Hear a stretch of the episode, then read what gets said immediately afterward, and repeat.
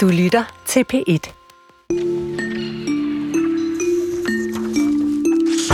Ladino, Komi, Mari, Elfdalsk, Elfdalsk hedder det, og mange andre små sprog har det skidt. Faktisk er mere end halvdelen af verdens godt 7.000 sprog i fare for at uddø. Det viser et studie fra sidste år i tidsskriftet Nature, Ecology og Evolution, og derfor har FN udnævnt 10-året fra 22 til 2032 til det internationale årti for oprindelige sprog. Og så er der projektet Small Languages Rock, for musik kan nemlig give sprogene kunstig åndedræt. Thaler er en af de danske malere, der har ændret den figurative kunst øh, allermest i de seneste 20-30 år. Fra 90'er-malerierne af venner med tømmermænd og sådan nogle ting, til øh, benspænds øh, farvevalg, øh, godstogstemaer. Og nu er der kommet en øh, ret diger bog om den kendte kunstner, og vi bladrer i den sammen med forfatteren.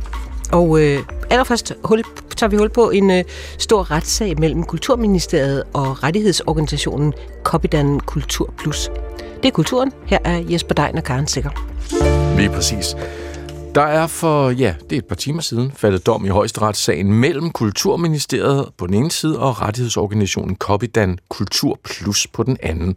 I landsretten blev Kulturministeriet sidste år dømt til at betale en erstatning på 110 millioner kroner til Copydan Kultur Plus. Men i den nye højesteretsdom fremgår det, at der ikke er grundlag for erstatning. I dommen lyder det, citat, blank medieordningen var i strid med EU-direktiv, men der var ikke grundlag for erstatning, citat slut. Og det, der ligger til grund for dommen, det er en retssag, som grundlæggende handler om den såkaldte blankmedieordning. Og den ordning øh, blev indført i 1993 for at øh, kompensere rettighedshavere for lovlig øh, piratkopiering. Det kunne fx være, hvis nu jeg købte en CD, og så brændte jeg en kopi til mig selv. Øh, grunden er øh, grunden til, at den her ordning hedder blankmedieordningen, det er, øh, at den omfatter såkaldte blankmedier. Det kunne godt være DVD'er, USB-stik, CD'er osv. Og det er faktisk øh, den definition, som er selve kimen til konflikten, fordi ordningen tog nemlig indtil 2022 ikke højde for de der blanke øh, læringsmidler, der for eksempel sidder i en smartphone. Øh, det hedder faste læringsmedier.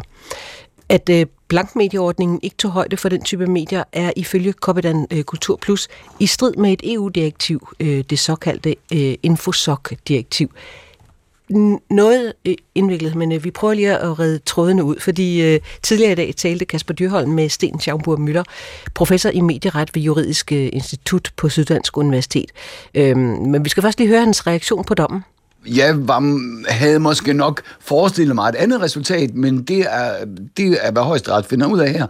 Det er jo især erstatningsberegningen, som de siger, der er ikke dokumenteret, at der er noget tab. Og, og, og det argumenterer højesteret jo meget øh, grundigt og, og, og godt for. Du siger, at det var ikke det her, du havde regnet med. Øh, hvad er det præcis, du overrasker over?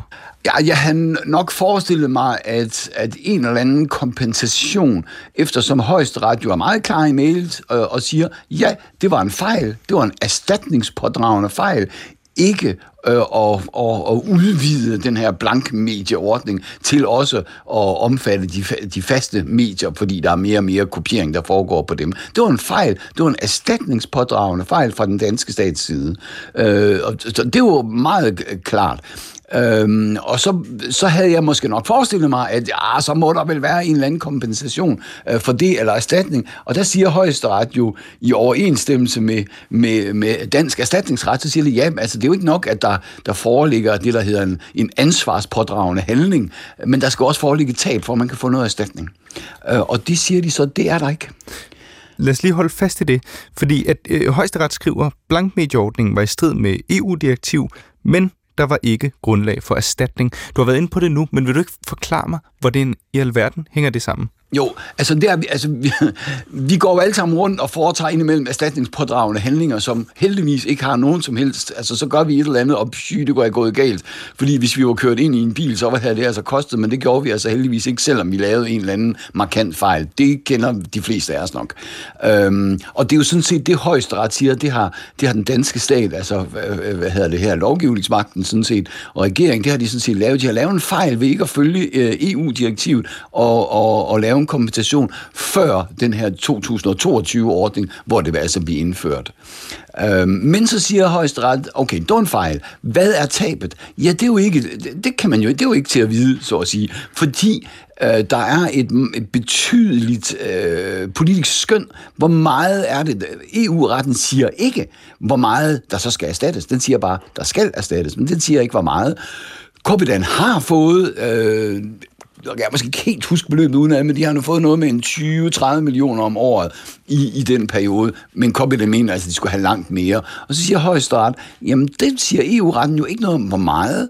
Uh, man må tage i betragtning, at det er jo kun uh, den lovlige kopiering, der skal kompenseres. Det vil sige ikke al den ulovlige, kompen- uh, ulovlige kopiering, der formentlig også foregår. Det er ikke den, der skal kompenseres efter EU-retten. Der skete et fald i, i, uh, i, i, uh, i salget af de her uh, uh, blankmedier og i kopiering og, og, i, og også et, undskyld, et, et uh, fald i salget af, af, af medierne, altså DVD'er og sådan noget, fordi det gik langt mere over til streaming. Og så, og, og så højesteret ender med at sige, det, hvis, hvis Folketinget allerede i 2010 eller 11 eller sådan noget havde vedtaget, at nu skulle, skulle den laves om, ja, så er det jo ikke sikkert, at Copydan havde fået mere.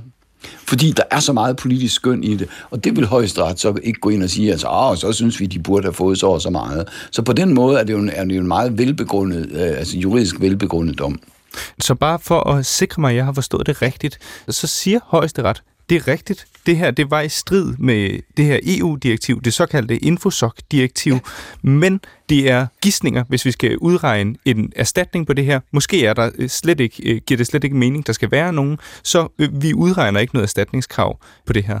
Ja, det er fuldstændig rigtigt. Altså, der er et erstatningsgrundlag, det er meget klart, men øh, det er jo et høj grad politisk skøn. Altså, der er mange erstatninger, hvor man kan regne ud, når så, så gik bilen i stykker, eller der var noget tøj, der gik i stykker, det koster så og så meget. Men her er det øh, så meget politisk sat, altså det er jo politisk bestemt, hvor meget kompensation skal være. Det er ikke reguleret af EU-retten, så det er jo i høj grad op til, øh, til Folketing og regering at, at bestemme, hvor meget det skulle være.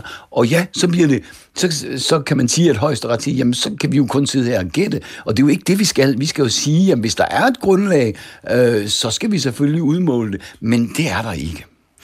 I dommen fra landsretten, der fremgik det, at Kulturministeriet skulle betale 110 millioner kroner med procesrenter til Copydan Kultur Plus, og så desuden ja. sagsomkostninger. Ja. I dommen her fra Højesteret, der fremgår det, at Copydan Kultur Plus skal betale 138 millioner 72.136 kroner og 98 øre til Kulturministeriet med procesrenter. Hvor kommer de her penge fra? Ja, efter, efter landsretsdommen, så betalte Kulturministeriet, så betalte de jo faktisk de her, de her penge, altså de 110 millioner plus procesrente, som jeg ikke lige kan regne ud i hovedet. Øh, og eftersom højesteret siger, jamen der er slet ikke noget betalingskrav, så skal de penge jo betales tilbage. Hvilken principiel betydning får den her dom? Den har vel ikke, altså den har jo en, kan man sige, en stor øh, faktuel betydning på den måde, at der taler om rigtig mange penge. Øh, men principielt har den vel ikke så øh, stor betydning. Øh, øh, den har dog den betydning, at, at man siger, at højesteret siger, på at høre, øh, øh, Folketing og regering, I burde have taget hånd om det her meget tidligere. Så på den måde er det jo en, en klar tilkendegivelse fra, fra landets højeste domstol om, at, øh, at de danske øh, myndigheder, altså øh, lovgivningsmagten og regeringen, skal tage de her EU-ting alvorligt. Hvis der er en forpligtelse til at gøre noget, så skal man gøre det. Ellers så risikerer man altså at blive erstatningsansvarlig. Øh, det er den ene ting. Øh, og, øh, og, og, og så er det, altså, kan man sige, det, der lidt, det bliver jo mere konkret i forhold til, hvad er det så, øh, det koster. Øh, og der kan man sige, at den måske så knap så, så principiel. Øh, i det omfang, man skulle sige, at den er principiel, så må man jo sige, at altså, højesteret kræver et, hvad kan man sige, rimeligt klart grundlag for, at der skal kunne udmåles erstatning, og ikke bare øh, sådan øh, betragtning over, hvad det må kunne have blevet, hvis man havde gjort som gennemsnittet af resten af, af EU-landene, eller forskellige måder, som, som Copydan har regnet det ud på. Men det kan godt være, at højesteret de siger, at den her blankmedieordning var i strid med EU-direktivet, men når der ikke er nogen konsekvenser af det, så er det vel en relativt ligegyldig løftet pegefinger, er det ikke det? Åh, altså det er du i den her konkrete sag, men det er jo en løftet pegefinger, øh, hvor man siger, på, øh, på det at høre, I skal altså øh, tage de forpligtelser efter EU-retten alvorligt. I er øh, I, i risiko for at blive erstatningsansvarlige og kunne komme til at betale erstatning. Nu er der altså ikke noget øh, erstatningsudmåling i den her situation, men det kan der jo være i andre situationer. Og hvad sker der så herfra? Nu har den været ved højeste ret. Hvad, hvad kan der ske? Øh, altså retligt set har jeg svært ved at se, at der kan ske mere, øh, fordi højesteret jo øh, altså, lægger sig meget klart, øh, eller har en meget klar fortolkning af EU-retten. Dette er i strid med EU-retten. Øh, og derfor er der ikke rigtig nogen grund til at indbringe det for EU-domstolen, fordi EU-domstolen vil jo, bare, vil jo formentlig bare sige det samme. Øh, og selve udregningen, eftersom det ikke er et EU-retligt spørgsmål, så er det jo ikke noget for EU-domstolen. Så, så jeg vil mene, at retligt set, øh, der der har den svært ved at, at komme længere. Så er det ikke korrekt forstået, at Copydan Kultur Plus, som givetvis nu er lidt træt af, at de skal betale de her penge tilbage, de ja. kan ikke rigtig gøre noget retsligt, for at de ikke skal det? Uh, nej, det vil jeg mene. Altså, EU, jeg kan ikke se, at det overhovedet kan komme ind for EU-domstolen, hvis jeg lige skal scanne andre muligheder. Uh, puh, den europæiske menneskeretsdomstol, det har jeg meget svært ved at se. Og, altså netop fordi, der er det her, det er et skøn, der er erstatningsberegning, der er en stor maven til, til de enkelte lande, hvordan de præcis vil gøre det her. Ja, så jeg har, det, det, det kan jeg ikke. Det, det har jeg meget svært ved at forestille mig, at den vil kunne komme videre på nogen måde. Sådan sagde Sten Schamburg Møller, professor i medieret ved Juridisk Institut på Syddansk Universitet, og han talte med vores Kasper Dyrholm. Og tidligere i dag, der talte Kasper også med bestyrelsesleder for Copydan Kultur Plus, hun hedder Lena Brostrøm, om den her dom for højesteret, hvor det altså fremgår, at øh, blankmedieordningen var i strid med EU-direktiv, men der var ikke grundlag for erstatning, som det hedder. Og dommen, ja, den kom noget bag på Lena Brostrøm. Det havde vi ikke set komme, men vi må tage dommen til efterretning øh, kunstnere og kulturproducenter. Jeg kan næsten ikke forestille mig andet, at de sidder rundt omkring nu og er ret chokeret. Jeg tror ikke, man havde forestillet sig, at man på den ene side afgør, at Danmark har et ansvar, og gennem mange år har overtrådt EU-lovgivning, og så samtidig giver staten et, kan man kalde det et frit skøn i virkeligheden, til at prissætte kompensationsordningen. Så, så, så det, det, ja, du siger, at øh, kunstnere og kulturskabere måske sidder rundt i landskabet og er chokeret. Hvad med dig? Er du chokeret? Ja, jeg, jeg må sige, at jeg havde øh, sammen med min bestyrelse i Koppedan Kultur Plus øh, lavet nogle forskellige scenarier, hvordan kunne det falde ud, det her. Men det her var ikke et af de scenarier, der stod øh, oppe på de to, tre, fire for, for øverste pladser, og faktisk slet ikke. Det så, havde vi ikke forestillet os. Så hvis jeg beskriver det som overrasket, er det en underdrivelse? Jeg kan, jeg kan faktisk nærmest bedre lide ordet chokeret, fordi det, det er faktisk det, vi er. Vi er, eller jeg er i hvert fald ret chokeret, og det har jo været en, en, en det, er jo, det er jo anden del, kan man sige. Vi havde jo en sag kørende først, som så, det er jo så ankesagen, der, der kører nu, så vi har jo været i gang i, i rigtig, rigtig, rigtig lang tid. Der er lagt meget arbejde i det, der er lavet meget dokumentation, så, øh, så jeg, jeg havde ikke, jeg, vi havde ikke forestillet os, at vi, vi skulle stå her i dag. Øh, højesteret giver jeg jo ret i, at blankmedieordningen den var i strid med et EU-direktiv. Men mm. samtidig så vurderer de, at der ikke er grundlag for erstatning. Hvad tænker du om det her med højesteret? På den ene side giver jeg ret, men samtidig ikke mener, der skal betales en erstatning. Jamen det er, det, er jo, det er jo det, der er det chokerende, og det, det er meget overraskende, fordi det er, det, er jo, det, er jo, det er jo to meget forskellige, det er jo meget forskellige konklusioner at kunne komme til. Altså, der burde jo komme en meget, meget klar konklusion på det her spørgsmål. Så, så, så det der med, at man, man både kan have overtrådt EU-lovgivning, og så samtidig giver staten et frit skøn til at prissætte en kompensationsordning. Øh, og på den måde igennem mange år have kompenseret danske kunstnere og kulturproducenter meget lavere end i andre EU-lande. Det er, det, det, det, det, det er uforståeligt faktisk. I dommen fra landsretten, der fremgik det, at Kulturministeriet de skulle betale 110 millioner kroner med procesrenter til Copydan Kultur Plus og altså mm-hmm. så sagsomkostninger. I den her dom for højesteret, der lyder det så, at Copydan Kultur Plus skal betale lidt over 138 millioner til Kulturministeriet med procesrenter. Hvor kommer de her penge fra? Jamen det er jo en, øh, den, da dommen øh, faldt i den første sag, den der afgørelsen, der udbetalte øh, Kulturministeriet øh, øh, domsbeløbet til øh, Kultur Plus. Og de har så stået fastlåst, og der er der så kommet de renter ovenpå, og de står nu og skal så tilbagebetales. Så de står sikkert og godt et sted, og så, ja, skal nu så retur. Så på den måde er det jo ikke et tab for de danske kunstnere. Men hvad betyder den her dom Uha, for ja, danske kunstnere og rettigheder? Okay, jamen, øh, så gør man klogere. men det er jo ikke enig med dig i. Det er jo, et, det er jo, hovedstolen er jo et tab, kan man sige. Altså, de har jo lidt et tab gennem øh, disse mange år, hvor kompensationsordningen ikke har været på niveau med andre EU-lande, og det er jo også ligesom det, sagen også har handlet om.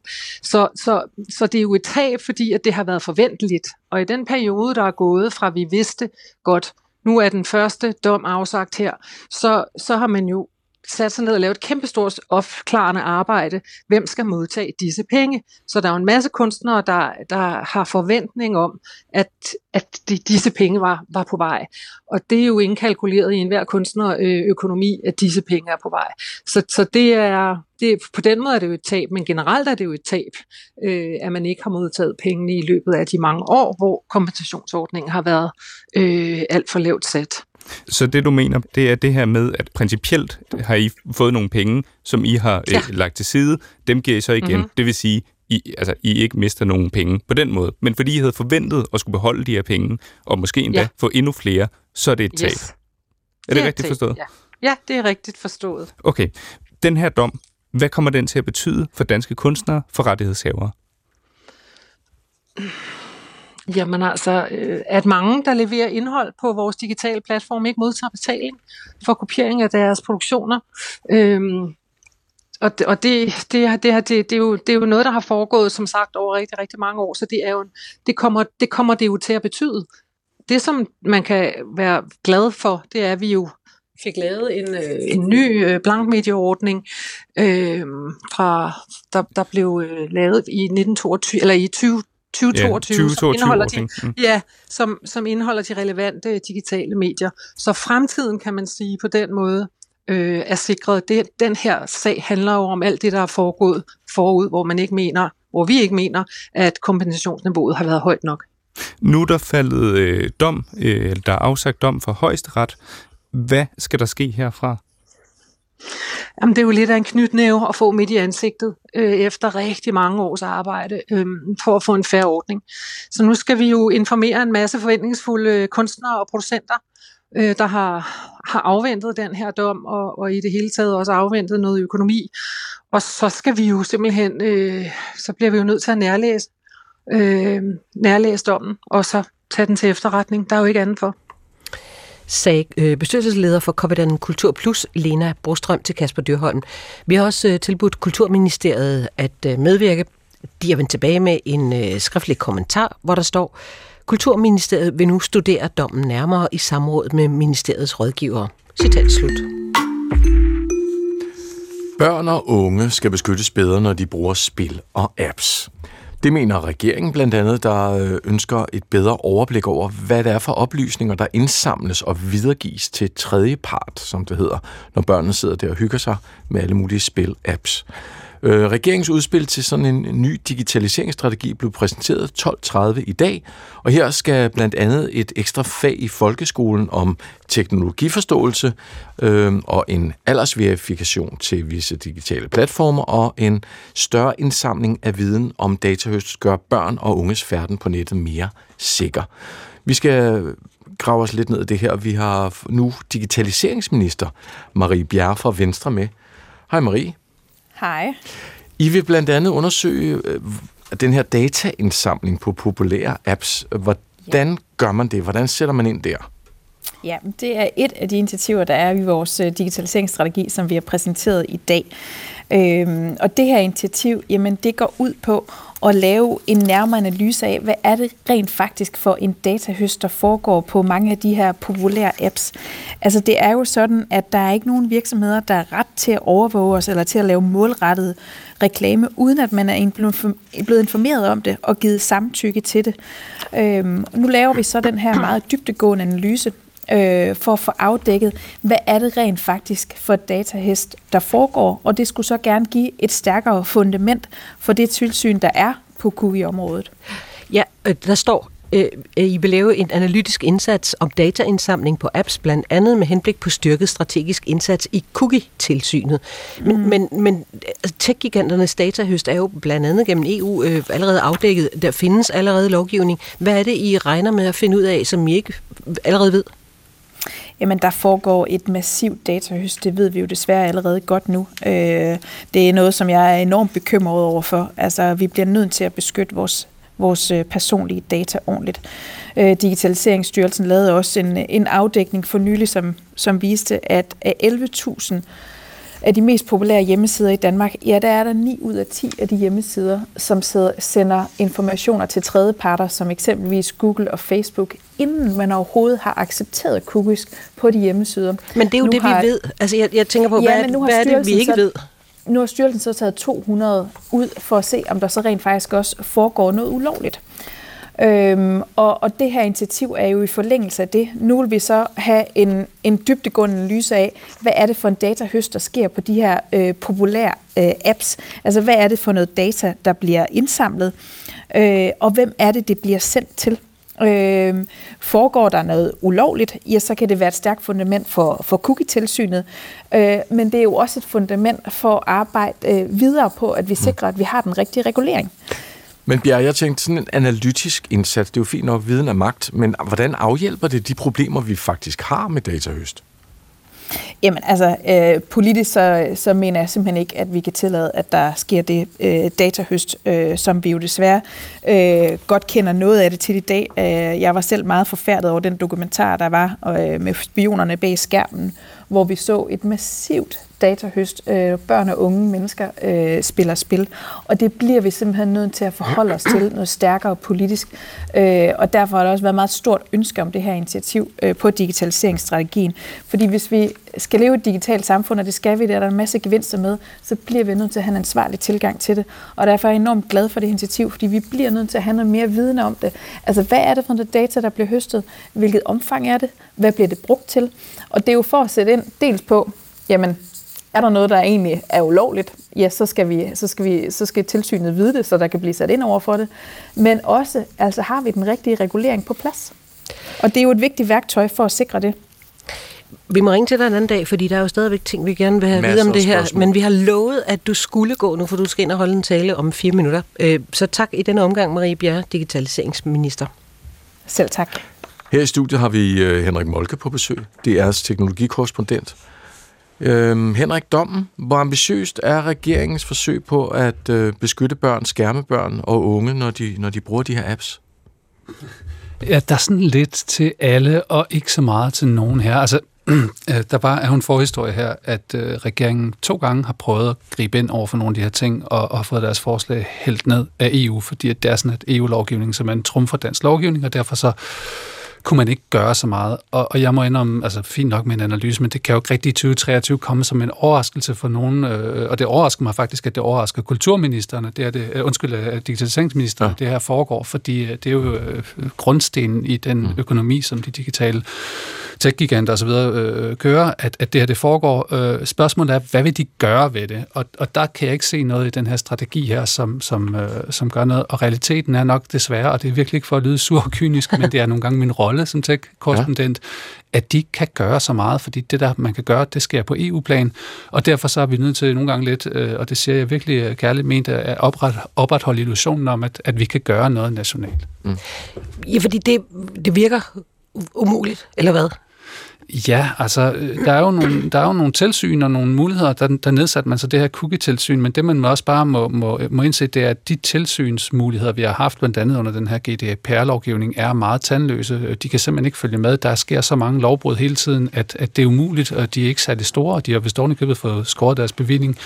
Øh, så lige på det her område her, der øh, ser jeg ikke så meget sådan spændende i den her strategi. Der var jo nogle, det her, det her øh, dannelsesprojekt, det, det er sådan set interessant øh, i, i strategien, men der er jeg skeptisk over for, øh, hvorfor skal vi have et teknologiforståelsesfag som valgfag, og det er der jo også andre, der har været at kritisere i dag, at øh, det burde gøres obligatorisk, fordi det er så grundlæggende for os ja. alle sammen. Ja. Og i øvrigt, hvem skal undervise i det? Hvor dygtige er underviserne? Måske skal, skal de unge undervise underviserne først. Ja, det kunne man ja. godt forestille sig. så ligesom man skulle have privatøkonomi, skal man jo have det her øh, også. Men du, bare lige for at slå helt fast. Mm. Grunden til, at du ikke rigtig tror på det, det er fint nok tanker, analyser, bummelum, det er at det hele bliver alligevel hældt ned og brættet af EU, når de så kommer med deres fine ord på papir? Nej, altså EU gør jo nogle ting, og har de her store lovpakker, blandt andet den her Digital Services Act, som er meget omfattende og, og gør en hel masse. Øh, problemet er, at, at vi ikke snakker så meget om det, der hvor tingene egentlig sker, mens at, at de her forskellige strategier og tiltag fra regeringens side i Danmark øh, gang på gang, så kommer der nogle strategier, så kommer der nogle rapporter, så kommer der nogle forslag, men, men der sker ikke så meget.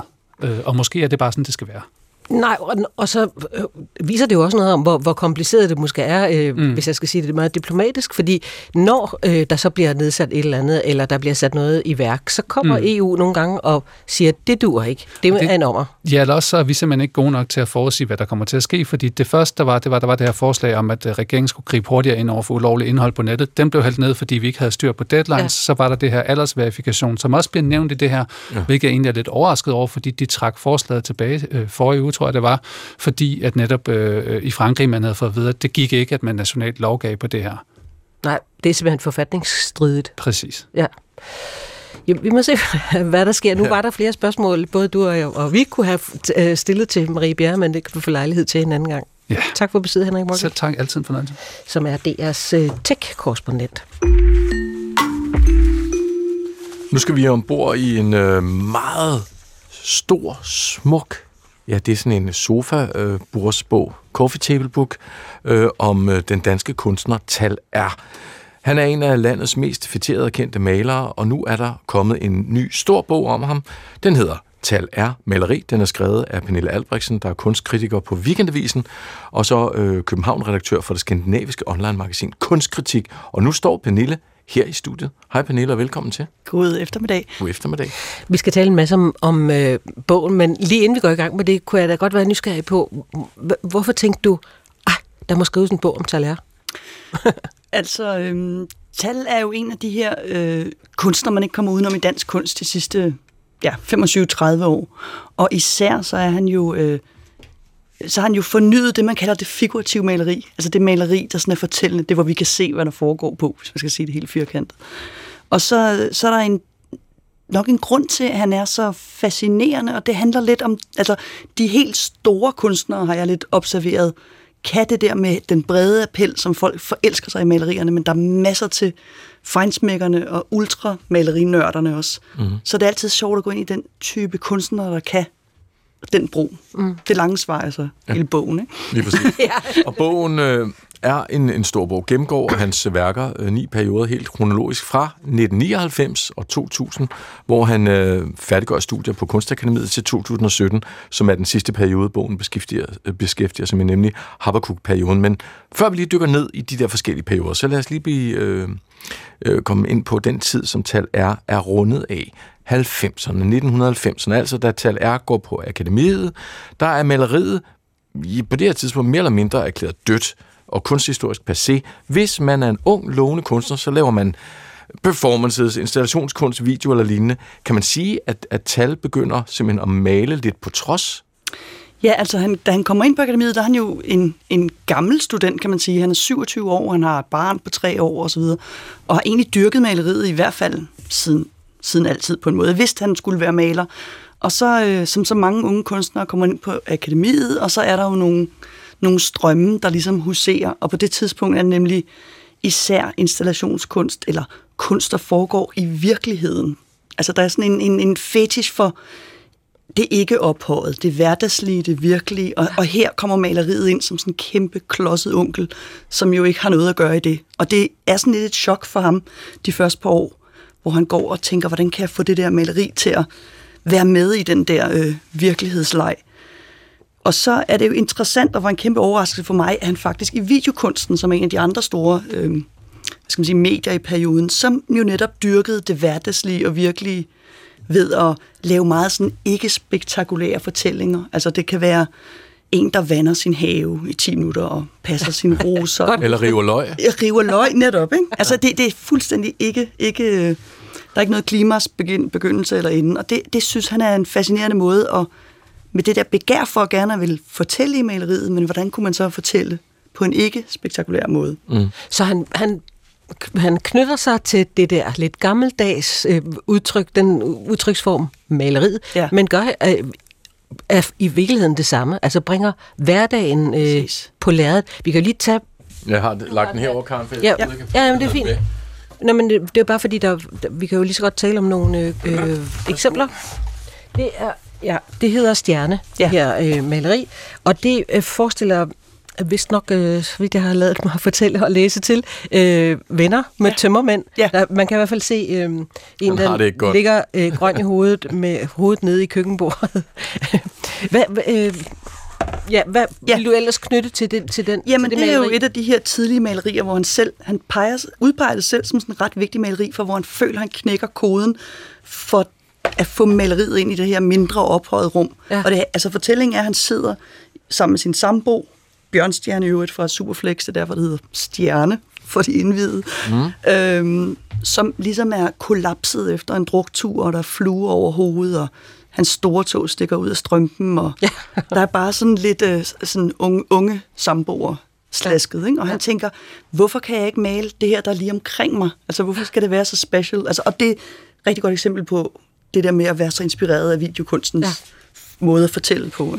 Og det der, lad os tage et eksempel mere på det mm. der sammenstød mellem maleriet som sådan den lidt ophøjet øh, gammeldags kunstform øh, og så det der hverdagsagtige. Der er et der, ja, det hedder If I Could... Um, If I Could a Mountain. Ja, øh, og det er mm, måske et bord, måske en badebro. I hvert fald er der et, øh, et æbleskrog, som er ja. Godt gnavet igennem. Og så er der, og det er sikkert ikke noget, I lige tænker, før jeg siger det, men det der mountain, som er i titlen, tror jeg er, der er jo sådan en lille bule, som jeg egentlig, altså når jeg nu kender malerien for en periode, så er det igen noget meget, meget hverdagsligt og sådan noget kreativt. Man mm. kender fra fritidshjemmet en klump lær, sådan dekoration, sådan noget lidt patetisk dekoration, som børn laver det. Lær med dunhammer i, tørrede blomster, måske ja. et æbleskrog. Ligesom, sådan en oasis, man bare stikker ting ned. Præcis. Bip, bip, bip. Men Benette, jeg tænker på, har, har Thaler selv en kommentar til det der med at, tage, og, og forene det forfinede kunstudtryk med det helt hverdagslige, som gnave, halvknævende æbleskrog og tømmermænds venner?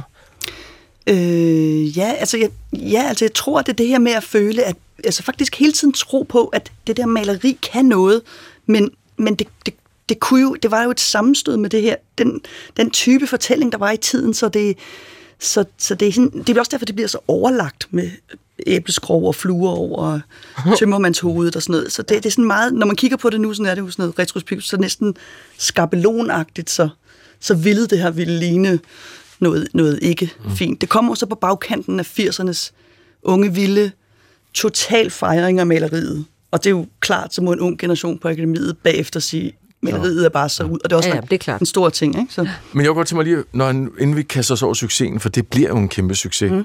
Hvordan så man så på det her? Var det sådan lidt, ah, tag dig sammen, tal? Altså, hvordan blev han så set på af sine medstuderende? For de tænkte, det, det må da være lidt underligt at gå rundt ja. der. Ja, det svært. Jeg kan godt huske, at hans navn var ligesom alle steder på det tidspunkt, men jeg, jeg synes faktisk, det er en ret glidende takling, den der succes, fordi de her, vi lige taler om nu, de er fra 99, det vil sige, der er en gået 3-4 år på akademiet, og allerede der begynder han at få den første udstilling ja. i Berlin. Og efter 2000, der går det virkelig stærkt. Ja. Mm. Der befinder han sig i den periode, der har fået betegnelsen de syv farver, ja. og det er også begyndelsen øh, af nullerne af tal R øh, for gennembrud, som vi nu skal tale om. Fordi lad os lige høre ham selv. Øh, en ung tal R i en udsendelse. Det er på P1, året 2002. Mm. Og her opremser han, så nu går det virkelig fedt. Alle de priser, han har vundet på at høre. Hvad med priser? Hvad har du vundet af priser? Jamen, øh, jeg har fået en hel del forskellige priser. Det er jo pinligt, hvis man nævner dem, og så glemmer nogen. Prøv. Horsens Museums Kunstpris. Jeg har fået Silkeborg. Silkeborgprisen, tror jeg, det hedder. Jeg har fået Carnegie Art Award, den, af den unge pris har jeg fået. Så har jeg fået en ny Carnegie Award-pris i år. Og så har jeg fået... Så har jeg fået jeg årets kunstner fra Jyllandsposten. Jeg har fået en meget fin pris. Jeg har fået Gauguin-prisen. Og så er der måske nogle andre fantastiske priser, jeg bare ikke kan huske. Gadagung, gadagung. Ah, okay. Hvad er det, folk kan lide, som er prisværdigt? Mm. Om jeg tror, altså, der er jo det her med... Øh, maleriet er jo bare en sådan suveræn kategori over alle billedkunstformerne, øh, og når der kommer så sådan en, der kan... Altså, der er som sagt noget med talsmalerier helt fra starten, som bare rækker ud og tager fat i folk, fordi de er sådan, man må gerne være med. De er sådan meget åbne og generøse. Jeg tror ligesom, altså det kan man også høre på det her, han har jo kæmpe fed attitude, altså han er jo virkelig, han leger også med hele den der succes, og være en succesfuld maler og sådan noget. Så, øhm, og, og jo virkelig god til også at diskutere ja. sine ting mm. og gå, indgå i det. Og så, så senere, hvis ja. vi nu hopper frem i tiden, så, ja. så laver han noget benspænd for sig selv. Ja. Øh, syv farver ja. øh, hedder en periode. Prøv ja. at fortælle, hvad det er, der sker der. Det, og det skal man forstå, de her perioder, det er sådan nogle, han, netop som du siger, benspænd, han sætter op for sig selv. Han kalder dem familier, hvor andre vil kalde dem serier eller koncepter. Og den her specifikke øh, familie, syv farver, den er faktisk øh, opstået på baggrund af et superkendt maleri af Edvard Munch. Et, et berømt selvportræt, som alle, mange virkelig malere elsker, og som er et billede af Edvard Munch, der står i sin øh, brune øh, jakkesæt i sin, øh, sit soveværelse, og til højre er der sådan en streng standerur, og den anden side er der øh, en, et seng, hvor der ligger et ret funky sengetæppe fra 1940'erne, og i hvert fald også på den måde, det er malet på. Det er sådan øh, øh, forskellige farver i sådan nogle romper, sådan mønster. Og Tal tænker, alle mine malerier fra nu af skal laves ud af de farver, der er i det sengetæppe. Han kaster sådan nogle han kaster lyserød ind, som man siger, Norge skal have lyserød. Det, det manglede ligesom i det der. Men, men så fra dag af, fra, fra 04 til 07, der maler han alle malerier med de farver. Og jeg tænker også, det er også sådan lige efter dogmefilm. Og, altså man taler meget om benspænd og dogme ja. i det hele taget. Så det er et meget specifikt dogme, han sætter for sig selv. Øhm, og så sker der noget skægt ud af de der malerier, at de så, for, måske fordi han er jo sådan en, man vil kalde ham superkolorist. Han er virkelig god til at styre farver på et maleri. Det er også en kæmpe del af attraktionen. Men når nu de der farver er afklaret, så sker der noget med malerierne. Så bliver de meget øh, øh ornamenteret fuld af figurer, og de pipler ligesom ud. Og Tal siger, at han mærker, at, at de er ved at blive farlige der, fordi de ender så persisk tæppe, siger han. Ikke? Fordi mm-hmm. ligesom de knytter sig sammen og lukker sig, og så, så laver han et gearskifte igen og skifter til ny. Ja, familie. vi skal, og vi skal nemlig lige nå den epoke, øh, som det, det er bogens sidste kapitel, mm. øh, som hedder Habakkuk ja. fra 2017. Øh, og så er der jo virkelig øh, sket noget fra nullerne øh, med de tømmermændsvinderne der. Ja. Øhm, nu er det godsvogne, der ja. er temaet. Hvorfor? Nu er der de her kæmpe store godsvogne på nogle store malerier, de største han nogensinde har malet. Jeg tror, de er 3 gange 5 meter. Og det er nogle tog, han har tænkt over hele sit liv. Og man kan se, at de starten er en mere en impulsiv maler, der gør, hvad der, han får lyst til. De her, dem har han tænkt over i 10 år. Og de handler også om de her godstog, vi kender fra den mørke kapitel af, af det 20. århundrede, som også har at gøre med hans egen baggrund som jødisk maler. Øhm, man kan sige, at de er, de er meget alvorlige, men de har stadig den der sådan... Det er nogle store godstog, de er stribede, og umiddelbart, når man ved, det godstog, det er Europa, 2. verdenskrig, så tænker man striber, det er noget med nogle fangedragter i mm. korsetlejre osv. Men så er de samtidig sådan et, øh, jeg synes, det der gør dem så fine, og ikke kun sådan dystre alvorligt, det er, at de også sådan rækker ud i, i noget humanisme, altså ingen kan eje striberne, jeg tager dem tilbage. I øvrigt har kunsthistorien en lang tradition for striber. Så, ja. ja. ja. Så helt kort kan man sige til sidst, øh, Tal bevæger sig fra 90'er ironi til politisk alvor. Det kunne man godt sige. Man kan også sige, at helt klart 90'erne ironisk årti, det ved vi alle sammen. Ligesom i dag er det totalt modsat. Ironi er helt forbudt. Mm. Så man kan også sige, at det er også sådan en attitude, han leger med på et tidspunkt, at den spillede ud. Øhm, og så er der jo også bare det her med, at når kunstnere bliver ved længe nok, får lov at blive ved længe nok og holder fast, så ender det jo ofte med de store historier. Så når man ud i verdenshistorien, store kunsthistorie. Og, mm. ja. Mm. Tillykke med bogen. Den store bog ja. om Talaire. Pernille Albrechtsen, som er kunstkritiker på Weekendavisen og København og redaktør for øh, et skandinavisk online-magasin, der hedder Kunstkritik. Tak forladet til ord. Øh, over halvdelen af verdens mere end 7.000 sprog er i fare for at uddø. Det er ikke mig, der siger det. Det er et studie fra sidste år, lavet af tidsskriftet Nature, Ecology and Evolution.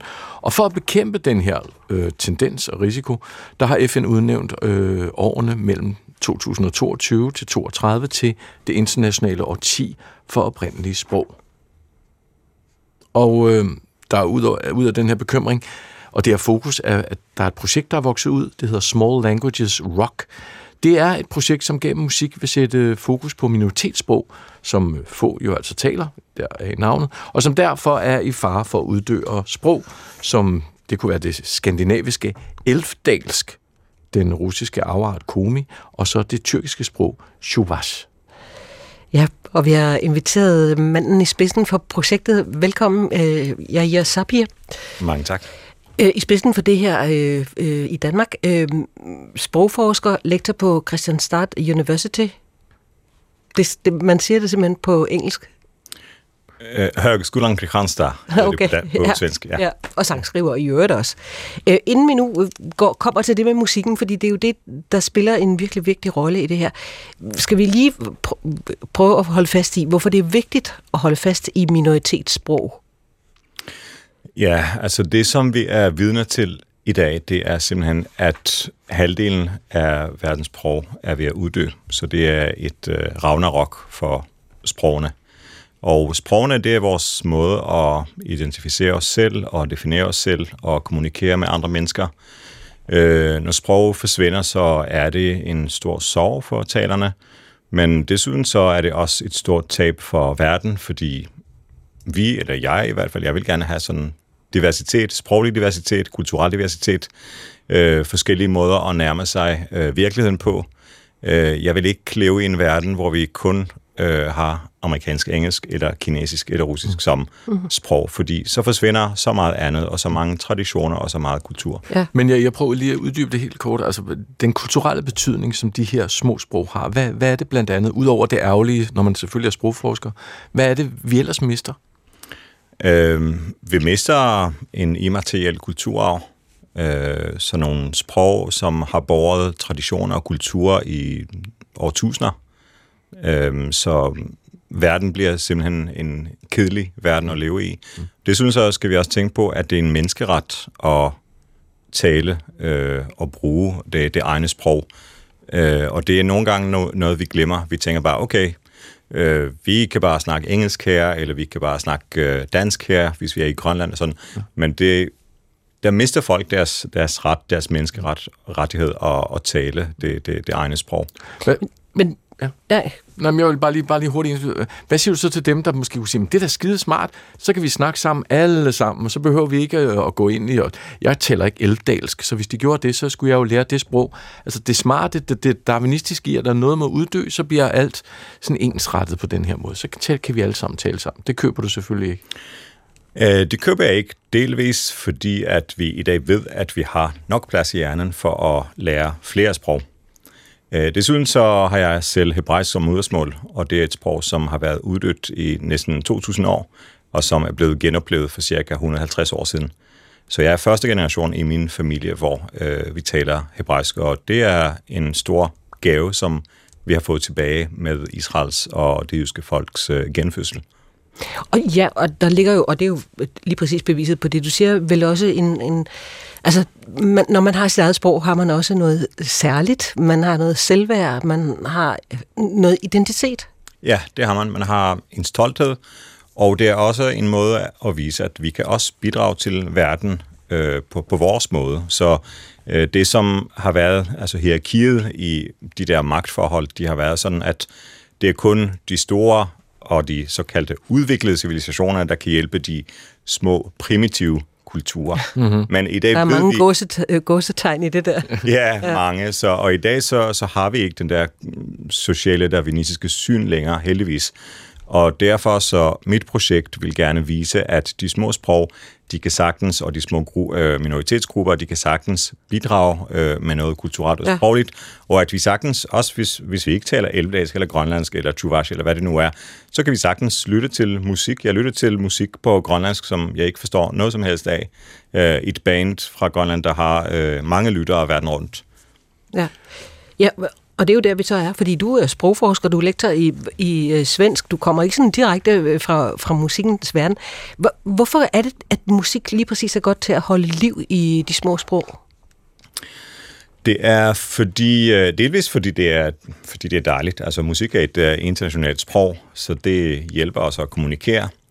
Øh, men desuden så er det også sådan, at man kan formidle et budskab på en anden måde, øh, som ikke nødvendigvis er intellektuel, men som er mere kunstnerisk. Mm. Og så er der også rytmen. Selvom vi ikke forstår det, så kan vi så, så, så, så skal vi ikke høre lidt? Jo, øhm, jo, kom. Vi skal lytte til noget af den musik, som er kommet ud af projektet. Først øh, skal vi lige høre fra en af dem, øh, som har medvirket i Small Languages Rock, og som har sunget nogle af sangene.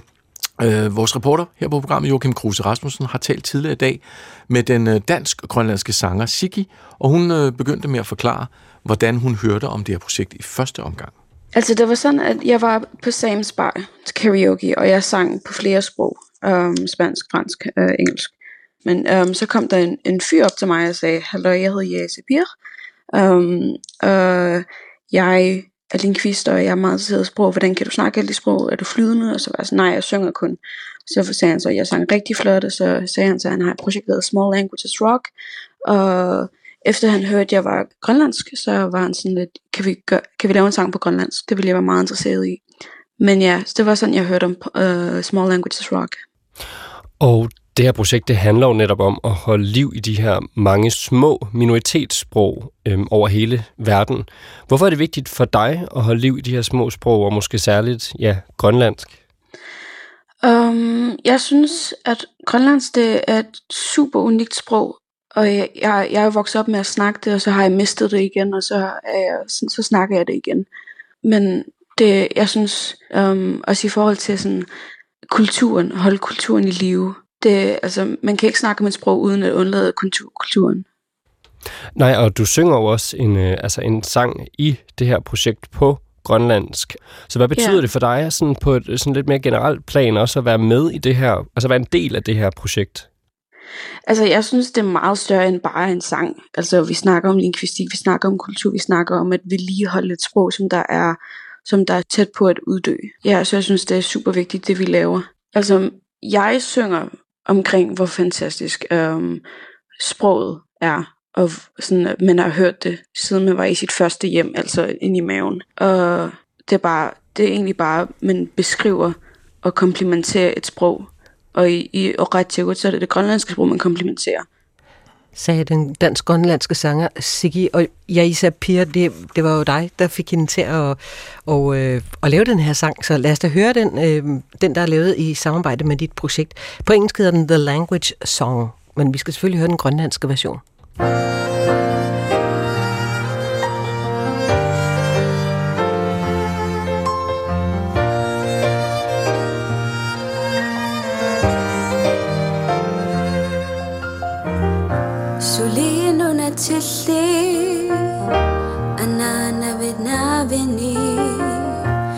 tu salar sumavati وقعدت بدنخو يتاكلو بيجي لغبتي إيكي يعطيغالو يلو إن غيعطو مني وقعدت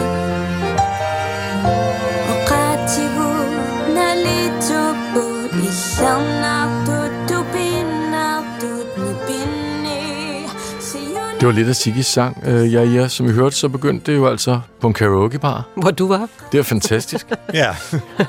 ja. Bagefter skal jeg altså høre, hvad du selv sang. Men øh, hvordan begyndte du øh, i første omgang det her projekt? Altså fik ideen og tænkte, det var det, det vi gør.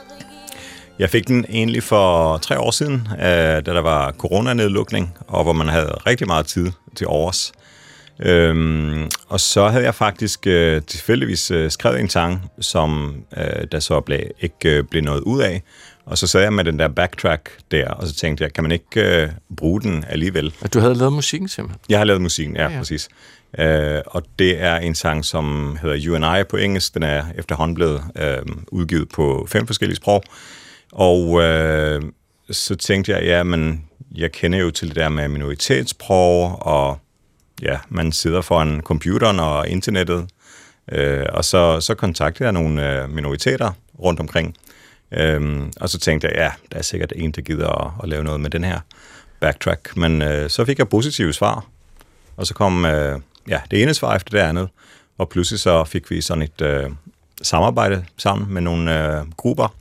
Øh, de fleste af dem, de, øh, de lever i, i Rusland. De taler nogle sprog, som er beslægtet med finsk og ungarsk. Og øh, det har været en meget spændende rejse for mig. Øhm, så det, som er konceptet bag øh, det der projekt, det er egentlig, at man producerer en backtrack, og så kan man simpelthen sende den via mail, Mhm. og så kan den komme andre til gode. Mhm. Så kan de skrive, skrive deres egen tekst og, øh, og få en sanger til at synge den. Ja. Og, og sådan som jeg forstår det, så er det forløbig flest sådan europæiske små sprog, truede sprog, som er, er med i projektet. Men, men hvad er ambitionen? Øh, ja, som sagt, det var ikke øh, noget, der var rigtig planlagt.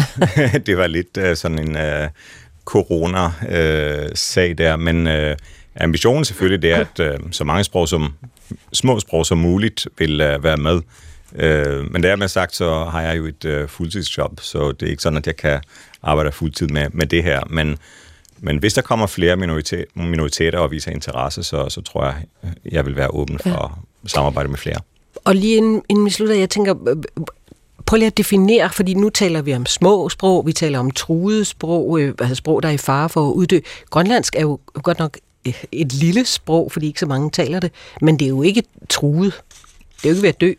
Eller, Øhm, eller det er, ja, alt, alt er relativt, så man kan sige, i forhold til engelsk, så, så er dansk også truet. Øh, grønlandsk, altså bare det, at det er et lille sprog, så er det meget svært for øh, folk i Grønland at øh, håndtere øh, den der input af computertermer, for eksempel. Mm. Øh, der kommer hele tiden innovationer, som kommer fra mest USA. Øh, og øh, det er svært at, svært at få fat i øh, lærere på gymnasiet, har jeg også hørt.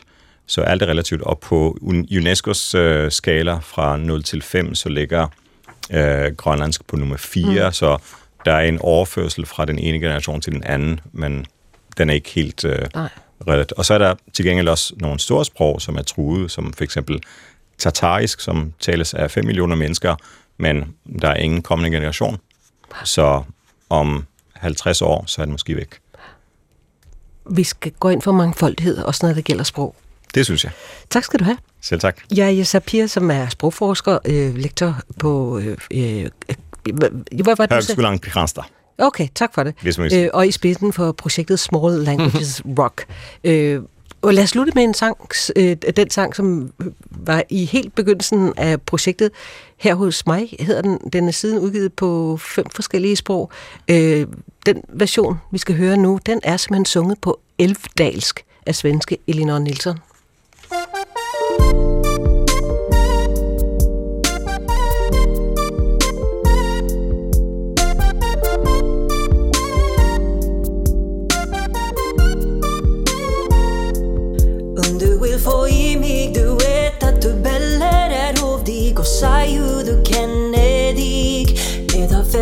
Fest så turkut så tålut förlåtiga styplas Säg må du ir vi mig Så läs din så bjärt mens du hjälpte mig Och du låg så gott av mig I var allt så kär i dig. I min kvann så grant mens du hjälpte mig Under öret kentas out Så du var Yeah.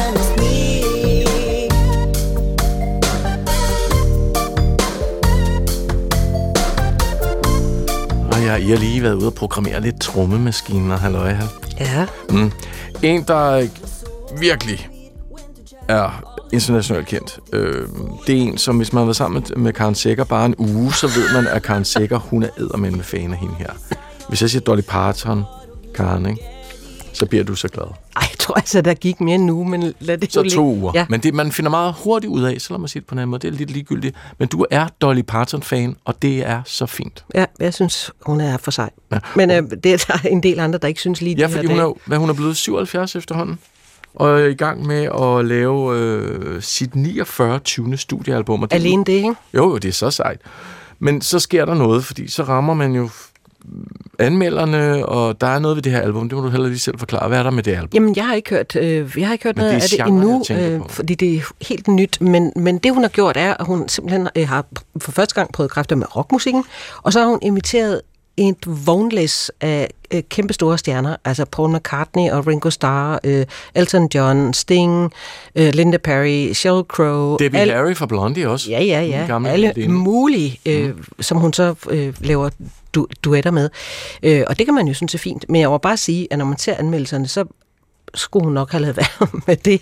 To stjerner giver Jyllandsposten, øh, så, og, skri- hvor, hvor øh, Kasper Sydt Jensen, der har anmeldt det, skriver sådan her, slap dog af. Udbrud som dette må være tilladt, når man betragter gæstelisten til rockstar Dolly Partons aktuelle 30 sange og to timer og 20 minutter lange ørkenvandring af, af et album.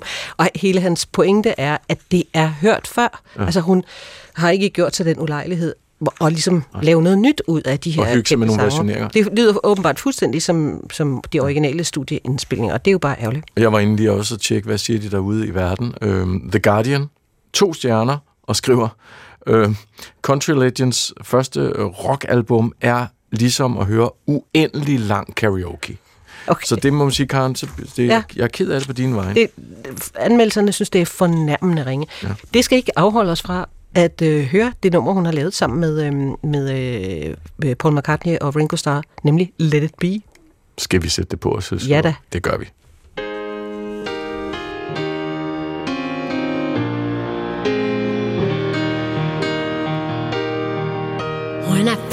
Myself in times of trouble, Mother Mary comes to me, speaking words of wisdom, let it be.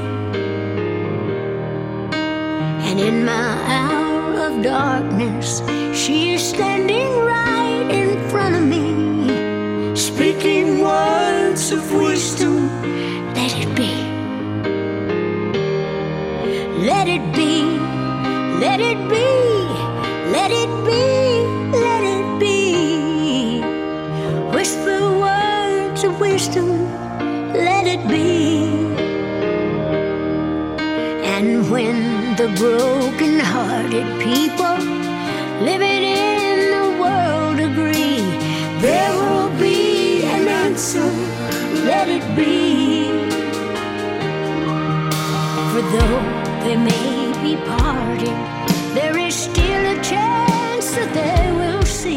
Jeg vil hellere til tandlægen, Karen, end jeg vil høre det her. Det er simpelthen, de skulle skamme sig, også dem, der har mastereret det her. Prøv at høre, hvor svagt produceret det er. Jeg må indrømme, at jeg var Nej. muligvis heller ikke blevet Dolly Parton-fan, hvis det her var det første nummer. jeg- Giv mig et, giv mig et lavalavement og hive mine kindtænder ud. Det er virkelig ubehageligt. Jeg er ked af det. Hun er dejlig, det indrømmer jeg. Og hun har stået for, jeg ved ikke hvor meget i hendes 77 år. Det her, det er lort. Karen, sig farvel. Jeg kan ikke klare mere nu. Det er godt. Jesper Dejen var her sammen med mig. Jeg hedder Karen Sikker, og Natasha Jarsi produceret i dag.